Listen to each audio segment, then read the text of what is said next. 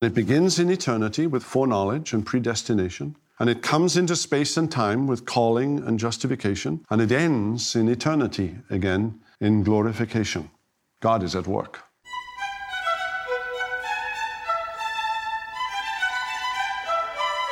How do you know, as a Christian, that you'll be in heaven, that you'll be saved and not fall away?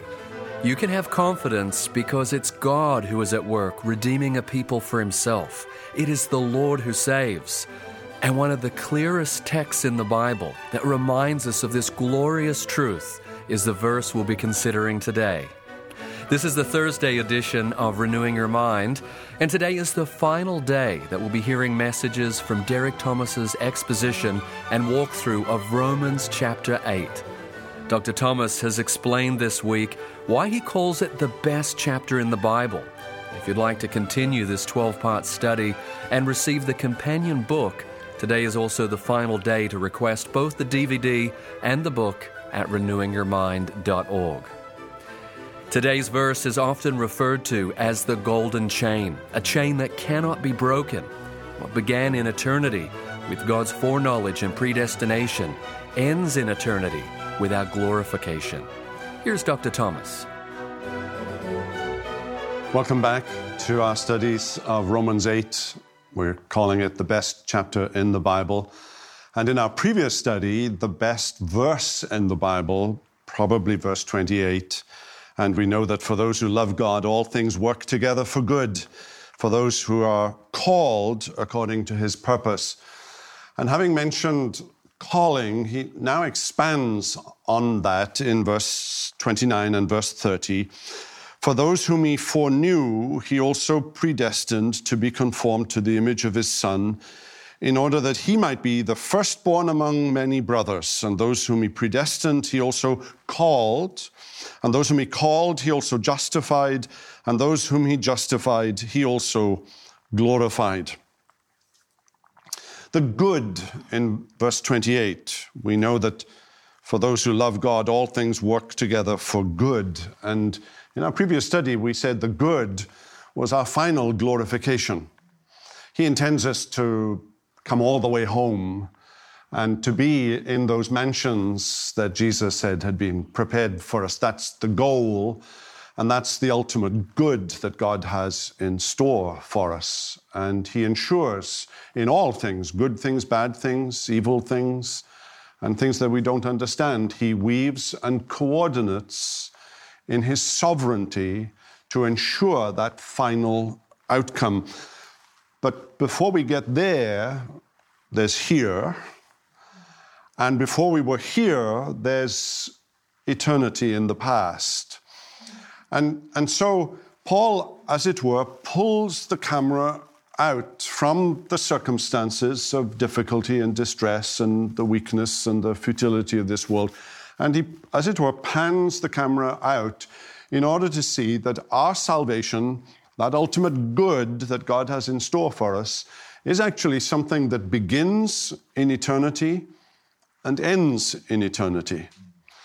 And the way in which he does that is that he intends to conform us, and notice in verse 29, to conform us to the image of his Son. So, an answer to the question, what is that ultimate good that God has in store? One answer is to glorify us, but what does that mean, or perhaps what does that look like? And the answer to that is to look like Jesus, to be as holy as Jesus is holy. He intends to mold and shape us, and he intends to mold and shape the circumstances in which we find ourselves to conform us to the image of his Son. What is sanctification? Jesus likeness, to be like Jesus. So there is a sense in which we could ask the question what would Jesus do in this circumstance or that circumstance? And there's a sense in which that question can be the wrong question to ask because Jesus was a unique person and he was the Messiah, and therefore what he would do would not necessarily be what we would do. But in moral questions of what is right and wrong, in questions with regard to the purposes of following God and yielding our wills to God's will, then I think it is a perfectly appropriate question to ask what would Jesus do in these circumstances? So God is going to make you and me like Jesus. To the extent that we're not like Jesus, is the extent of the work that is still left to do. Some of us have a lot left to do, and we are still in the workshop, which is down here, until we get to the showroom, which is up here.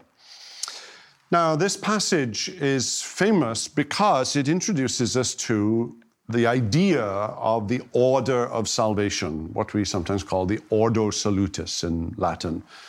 And there are five links of a chain that are brought to the surface. Let me explain where that image comes from. William Perkins was a Puritan preacher, teacher, professor of systematic theology at Cambridge University he was born in the middle of the 1500s and died in the first decade of the 1600s. Had you been a Puritan preacher in the late 1500s, you would have gone to Oxford or Cambridge in order to study, and the Puritans were some of the best students and most educated ministers in the land. And had you gone to Cambridge, you would have got William Perkins. And William Perkins was an astonishing man, a prodigious author. Uh, even as I speak, his collected writings are being republished. They've had to be re edited. Uh, the works were still in Elizabethan English and had to be brought up to date. And there are 10 volumes due to be published of the works of William Perkins. His most famous works are a treatment of predestination, a statement about predestination, and perhaps his most famous, famous work was The Golden Chain. And he based it on this passage, Romans 8, 29 and 30, and especially verse 30 those whom he predestined, he called, and those whom he called, he justified, and those whom he justified, he also glorified. So in verse 29, you have foreknowledge and predestination, and then calling, and then justification, and then glorification. And there is a sequence to that. There's a logical sequence to it, but there's also, to some extent, a chronological sequence to it in the sense that calling comes before justification and not the other way around. And calling comes before glorification and not the other way around. And so you've got five links of a chain, the golden chain, from foreknowledge to predestination to calling to justification to glorification. When we today study the Ordo Salutis, we add things that are not in here from the rest of the New Testament. And they'd be things like faith and repentance and adoption and sanctification, both in its definitive and progressive aspects, and the perseverance of the saints. And, and, all of those are definable aspects of what our salvation means and what it looks like, the shape of those.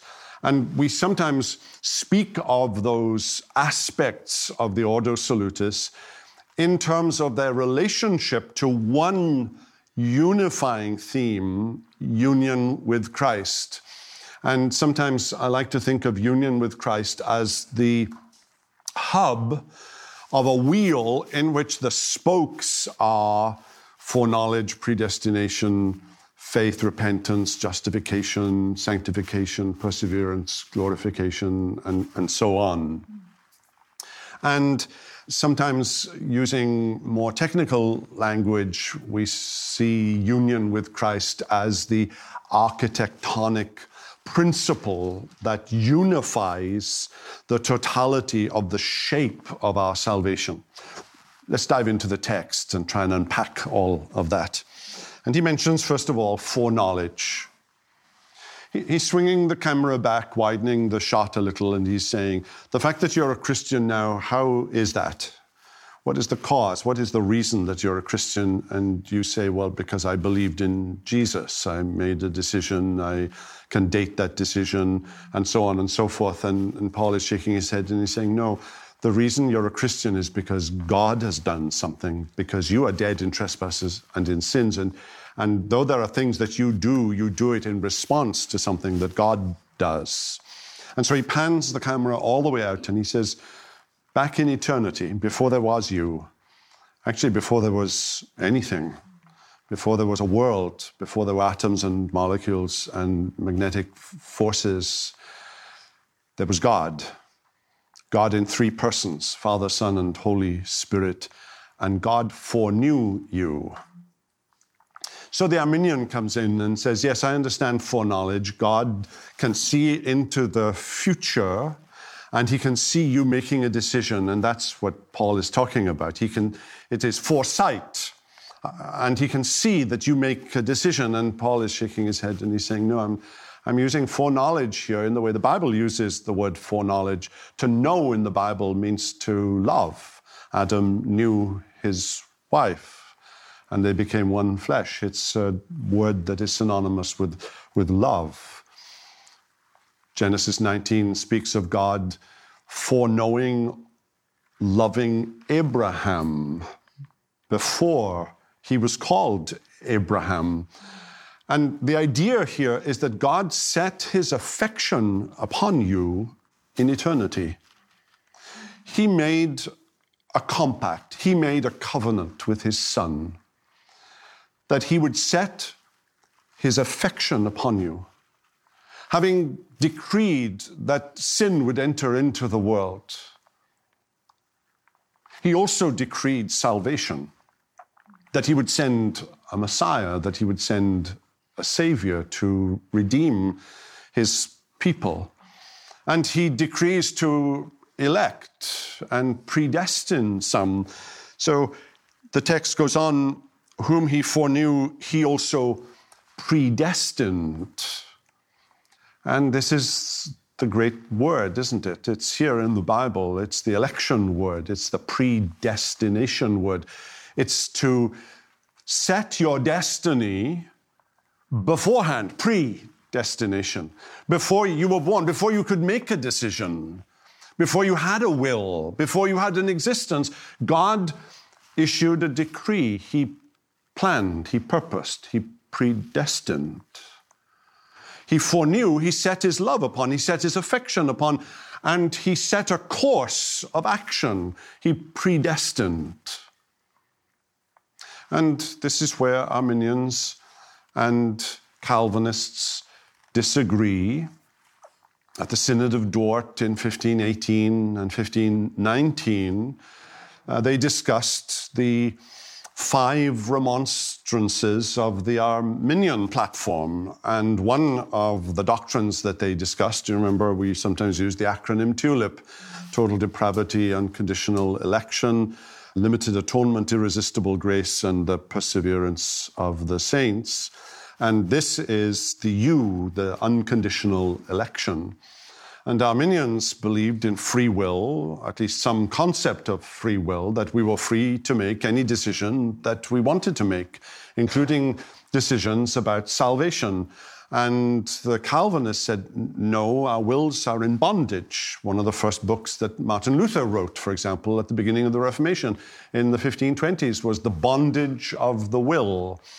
And that we are dead in trespasses and in sins, and that that sin has affected every aspect of our being, including our wills, including our ability to make decisions relating to salvation. We cannot choose the good that we ought to choose because there is a predisposition within us to choose that which is bad and, and evil. I sought the Lord, but afterward I knew He moved my soul to seek him, seeking me. It was not I that found, O Savior, true. No, I was found of thee. Now, we all believe that. Arminians believe this. When you get on your knees and you talk to God and you think about your salvation and you say, Lord, thank you that you saved me. I know I made a decision. I, I, I know I, I said, Lord Jesus, I want you. I desire you with all of my heart. But if you hadn't been there, it wouldn't have happened. You moved me to do that. It was you, and you thank God for your salvation. Now, an Arminian, if an Arminian was true and loyal to his or her convictions, they would say, Time out. Lord, this was me. This was all of my doing. I, am I'm, I'm just going to have a me moment and I'm going to pat myself on the back and say that was a good decision. And it was a very good decision. It was the best decision imaginable. And it was all of me. Now, Lord, where were we? Actually, I've never heard anyone say any such thing, but that would be a logical thing to do if you really think that salvation was entirely your decision. And Paul is saying, if salvation is your decision, then it would be a work. It would be something that you would be credited with. It would undermine justification by faith alone, in Christ alone. And that faith is a gift of God, not of works, lest any man should boast, Ephesians 2. Actually, that's what the Calvinists said to the Arminians that they were just like Roman Catholics in that sense, who based their salvation on works, on performance, not performing the ritual of the sacramental treadmill as Roman Catholics did, but worshipping at the shrine of the freedom of the human will and saying that salvation was entirely my decision. And Calvinists said, that makes faith a work, and that undermines justification by faith. He foreknew, he predestined, and then Paul comes into time and space and he says, and he called. He called. There's a general call and then there's an effectual call. Some of us heard this call many, many times before we actually yielded to the call. And we heard this call in reading the Bible or in sermons or in somebody witnessing to us or a tract or, or, or, or something of that nature. And then there was the effectual call that Paul is speaking of here. He writes to the Corinthians and he calls them, in the very opening verses of Corinthians, he calls them the holy called ones. Called to be holy, you could translate it the holy called ones. What is a Christian? A Christian is somebody who has heard a call and responded. We are the called ones. Now, we don't generally speak like that, but that would be perfectly uh, New Testament and Paul to say that. I'm a Christian, I'm a called one.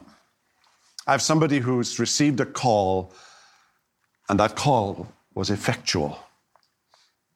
It was a call to faith. It was a call to surrender. It was a call to repent of my sins. It was a call to come to Jesus with empty hands and say, Nothing in my hands I bring, simply to thy cross I cling.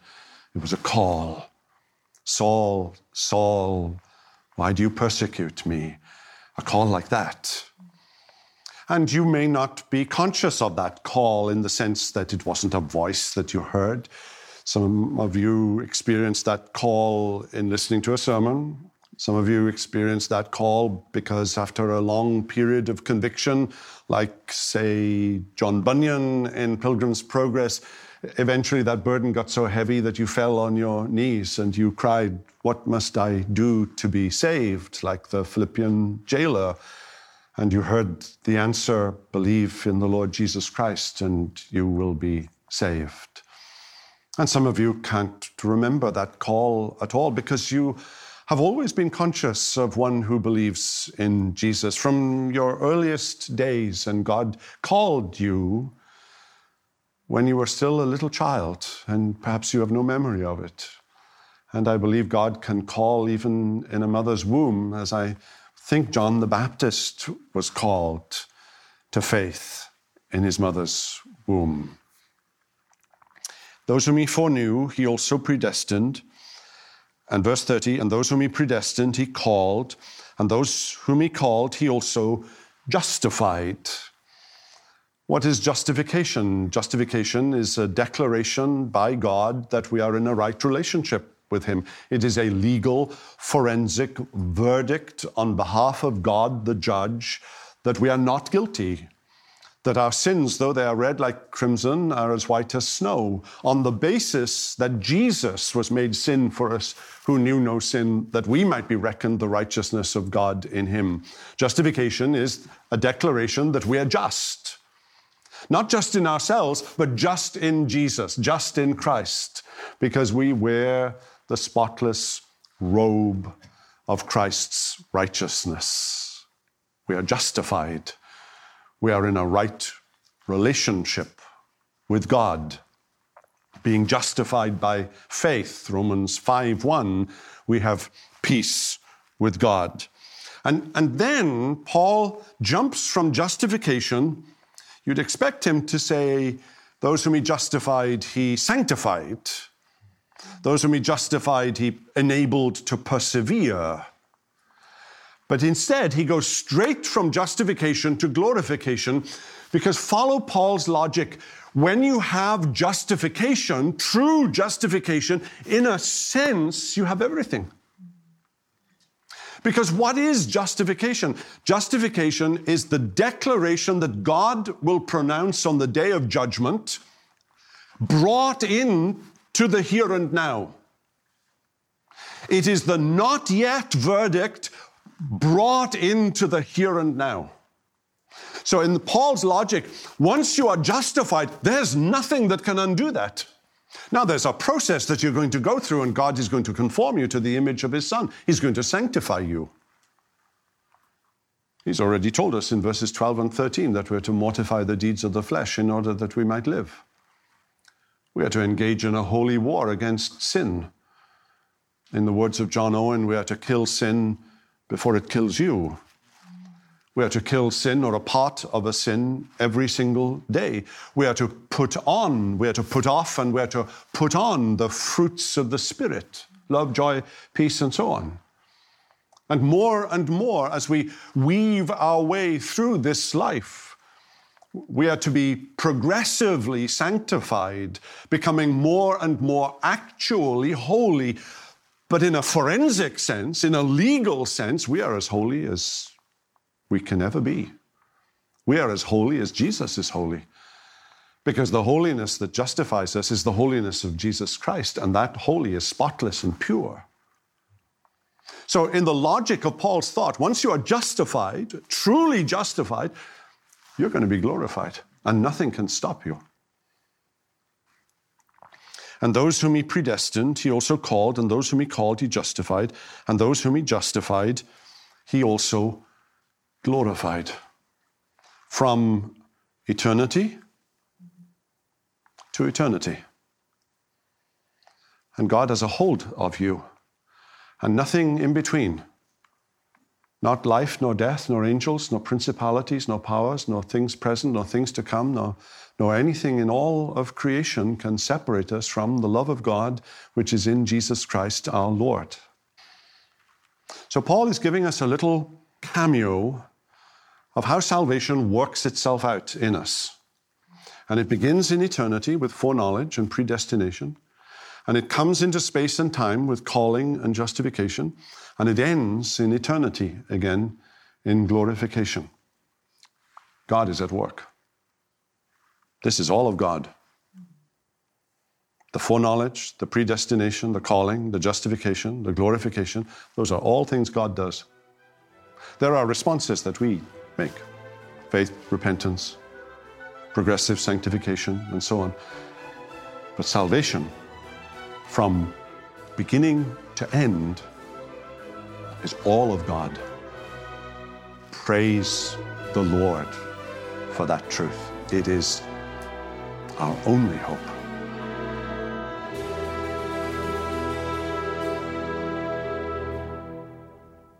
Salvation, from beginning to end, is all of God. And isn't that good news?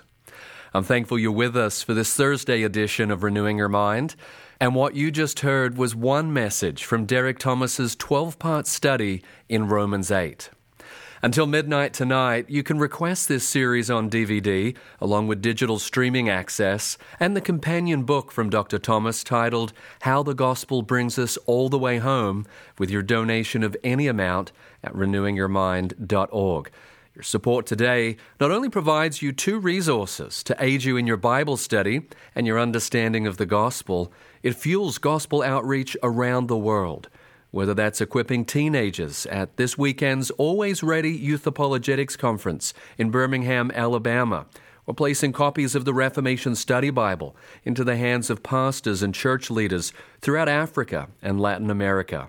Call us today at 800 435 4343 or give your gift online at renewingyourmind.org.